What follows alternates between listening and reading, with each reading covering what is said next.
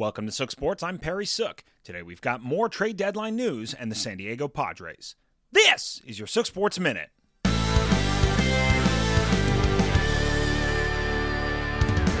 One of a kind. The biggest domino has fallen as Juan Soto is headed to the Padres.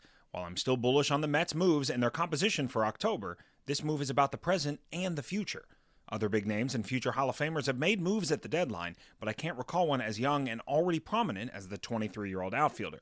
In a division where the Dodgers have had a stranglehold and are normally the ones making the blockbuster deals, San Diego added a star for this season and two years to come. As for this season, the Padres sit 12 games behind the Dodgers, so a pennant is all but out of reach. However, San Diego already sits in a wild card spot, and with the addition of Soto, plus first baseman Josh Bell, and the return of Tatis just around the corner, Friars may just have the best lineup in the National League. This is your Sook Sports Minute.